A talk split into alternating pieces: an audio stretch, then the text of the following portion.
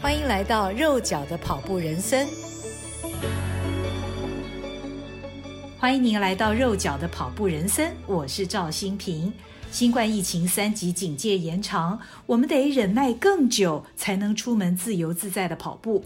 不知道大家是怎么度过这段非常时期呢？在我的跑步群组里，很多人都利用这段时间练核心肌群、练瑜伽、练跳绳，或在家简单的重量训练。也有少数人趁着天还没亮或者夜黑风高的时候，去人少的地方跑步。这时大伙儿真是羡慕那些家里有跑步机的人呐。至于我，每天鞭策自己一定要动，不动怕发胖，也担心原本就很弱了，这几个星期再不动还得了。因为以前常常受伤，所以对于打掉重练这种事情，我很有经验。一旦打掉重练，得花好长的时间训练才能再补回来，所以这就是我迫使自己的动力，非动不可。过去这段时间，每天在线上跟着各种教练练这个练那个的，看着小小荧幕上的教练和同时在线上认识或不认识的伙伴们，这不就是过去我们在媒体看到其他国家过着的防疫生活吗？没想到台湾也这样了，深深怀念能自由出门出国的日子，希望往日的美好时光赶快恢复。既然暂时无法出国，那今天就来神游一下六大马吧。说来我的手气很好，六大马已经跑过其中的三大，而且都是凭着签运。像东京马拉松，据称每年的中签率不到百分之八。一般人通常都抽不到，有人甚至连续八九年都共估，但是我第二次抽就抽中了，实在是很幸运。那是二零一八年二月底举办的东京马，也是我的第一场海外马。一发现抽中，实在兴奋万分。虽然已经数不清去过东京多少次，但这会是我第一次用双脚跑遍东京市区。中签之后，我做了很多功课，看其他跑友的经验，发现很多跑友在比赛当天早上扛着医保袋搭早班地铁，下车以后还要绕过交通管制的路段才抵达起跑区，就觉得实在是太耗时费时了。因此，我特别订了就在起跑区旁的金王饭店，这是一家历史悠久的大饭店，以前也曾住过几次。住在这里，当天早上只要早起，看好了自己的起跑分区和入口在哪个方向，步行过去即可，省了很多时间。所以，我也建议日后想跑东京马的跑友，一定要住在距离起跑点步行范围内的饭店。东京马是一个规划非常完善的国际级马拉松，官方公布的资讯巨细靡遗。官网可以下载的各项须知中，起跑区和终点区的地图和讯息都很完整。每年大约有三万多人参加的马拉松，规模比台湾任何一场马拉松都要大。因此，东京马的起跑区和终点区要容纳这么多跑者，也必须非常辽阔。事前如果没有先看好自己所属的起跑分区和入口，当天走错了，将会非常紧张。而终点区也是大得不得了，我还记得好不容易跑到终点时，已经累得半死，但是还要走大约两公里的路才能去取医保袋和抵达家属等候区。二月底三月初的东京天气非常冷，完赛者都流了一身汗，跑完虽然身上披着官方发的大毛巾或完赛披风，但仍然抵不过寒风的吹拂。当年我就是一路发抖，走了好久，才好不容易跟等待的家人会合。赛前我最喜欢观看主办单位公布的路线图，仔细研究沿途将会经过哪些知名景点或地标。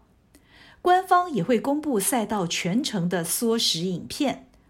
不过在欣赏那支影片时，会觉得四十二点一九五公里实在很长，怀疑自己跑得完吗？尽管已经是缩时影片了，但还是感觉好长好长。我觉得东京马的另外一项特色是，它的纪念衫都非常亮丽好看。尤其因为这是我的第一场国外马，早就想好要大肆采购一番。赛前三天举行的 Expo 就是参赛者可以好好 shopping 的地方。我记得当年是在 Expo 的第二天下午抵达会场的，从门口开始就不断的拍照，一进场更有许多拍照背板让你拍个不停。现在想起来还是兴奋不已。会场内可以买的真是太多了。那一年我买了东京马纪念跑鞋和一堆色彩鲜艳的各式纪念衫纪念品。我很后悔，为什么没有在 Expo 第一天就来 shopping？因为好多喜欢的纪念衫都已经没有我的尺码了。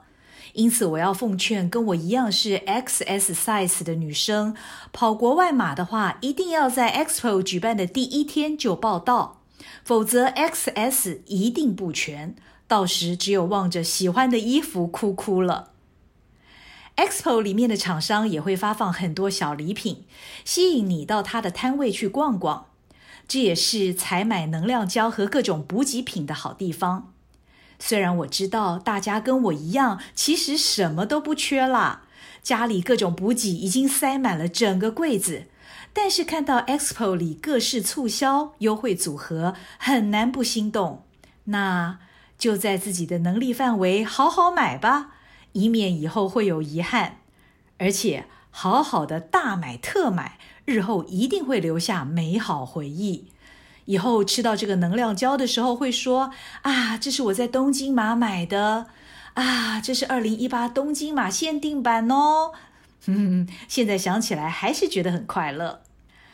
大肆采购之后，最重要的就是肝糖超补。东京有很多食物适合肝糖超补。像是各种饭团、拉面、意大利面，便利商店也有很多适合肝糖超补的点心。反正只要是淀粉，吃就对了。赛前一天，我很克制的没有走太多路，小小逛了一下街，买了第二天早餐的面包，很早就回饭店休息。跑第一场国外马，又是六大马之一，真是兴奋又紧张。一定要记得赛前注意天气预报非常重要，特别是到国外跑马拉松，到底比赛当天的气温如何？是出太阳还是会下雨？往往我们都是在比赛前好几天就出发，到了当地天气还是可能会有变化，所以最好准备的充分一些。像有一年我去跑巴黎马，出发前在台湾看天气还好嘛，气温十几度。没想到，等我飞到巴黎就变了。比赛当天将会非常非常冷，起跑时大概只有摄氏四度，但我带的跑衣却是非常轻薄，只好比赛前到迪卡侬大采购。大家应该知道，迪卡侬是法国的运动服饰用品品牌，价廉物美。我去的当天，迪卡侬卖场挤满了来自各国的跑者，因为大家衣服都带的不对。这是一次宝贵的经验。再回到东京，比赛当天，我很早就起床，先用早餐，好让早餐在起跑前的三个小时可以消化，再好好的上厕所解放，这也是极其重要的一环。照预定时间步行前往起跑区，满满的都是人，可以看得出每个人都非常开心，拼命拍照留念，毕竟是著名的东京马。起跑区以英文字母分为好几区。我是巴卡，当年还没有 Sub 五，这种龟速当然是被分配到很后面的 J 区，但是最后面还有 L 区垫后。参加这种国外马，等待起跑的时间格外长，天气又很冷，所以一定要穿上保暖的衣服，起跑时再丢掉或是系在腰上。当时我还戴了薄手套，因为真的太冷了。在起跑区见到来自于世界各地的跑者，很是有趣。好不容易，终于等到九点钟鸣枪，大批人潮缓缓向前移动。由于人真的太多了，等我们这一区通过起跑线时，已经是九点十七分。每个人都迫不及待蓄势待发。主办单位播放的音乐和大批加油民众，真是盛况空前。东京市长小池百合子就站在起跑线旁的舞台，跟大家挥手打气。一通过拥挤的起跑线，等待多时的每个人都开始狂奔，我也开心的快跑，气氛非常热闹欢乐。干冷的天气很适合跑步，一不小心每个人都冲太快了。从新宿出发，所经之处都有大批民众热情加油。经过 YMCA 的时候，听到大声播放的 YMCA，每个跑者都跟着比出手势，越跑越开心。沿途也不时有乐团表演。日本是喜好马拉松的国家，对跑者很友善。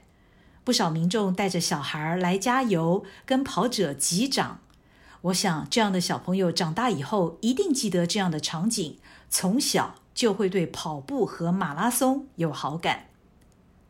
东京马的管制很严格，沿途绝对不会有民众穿越赛道。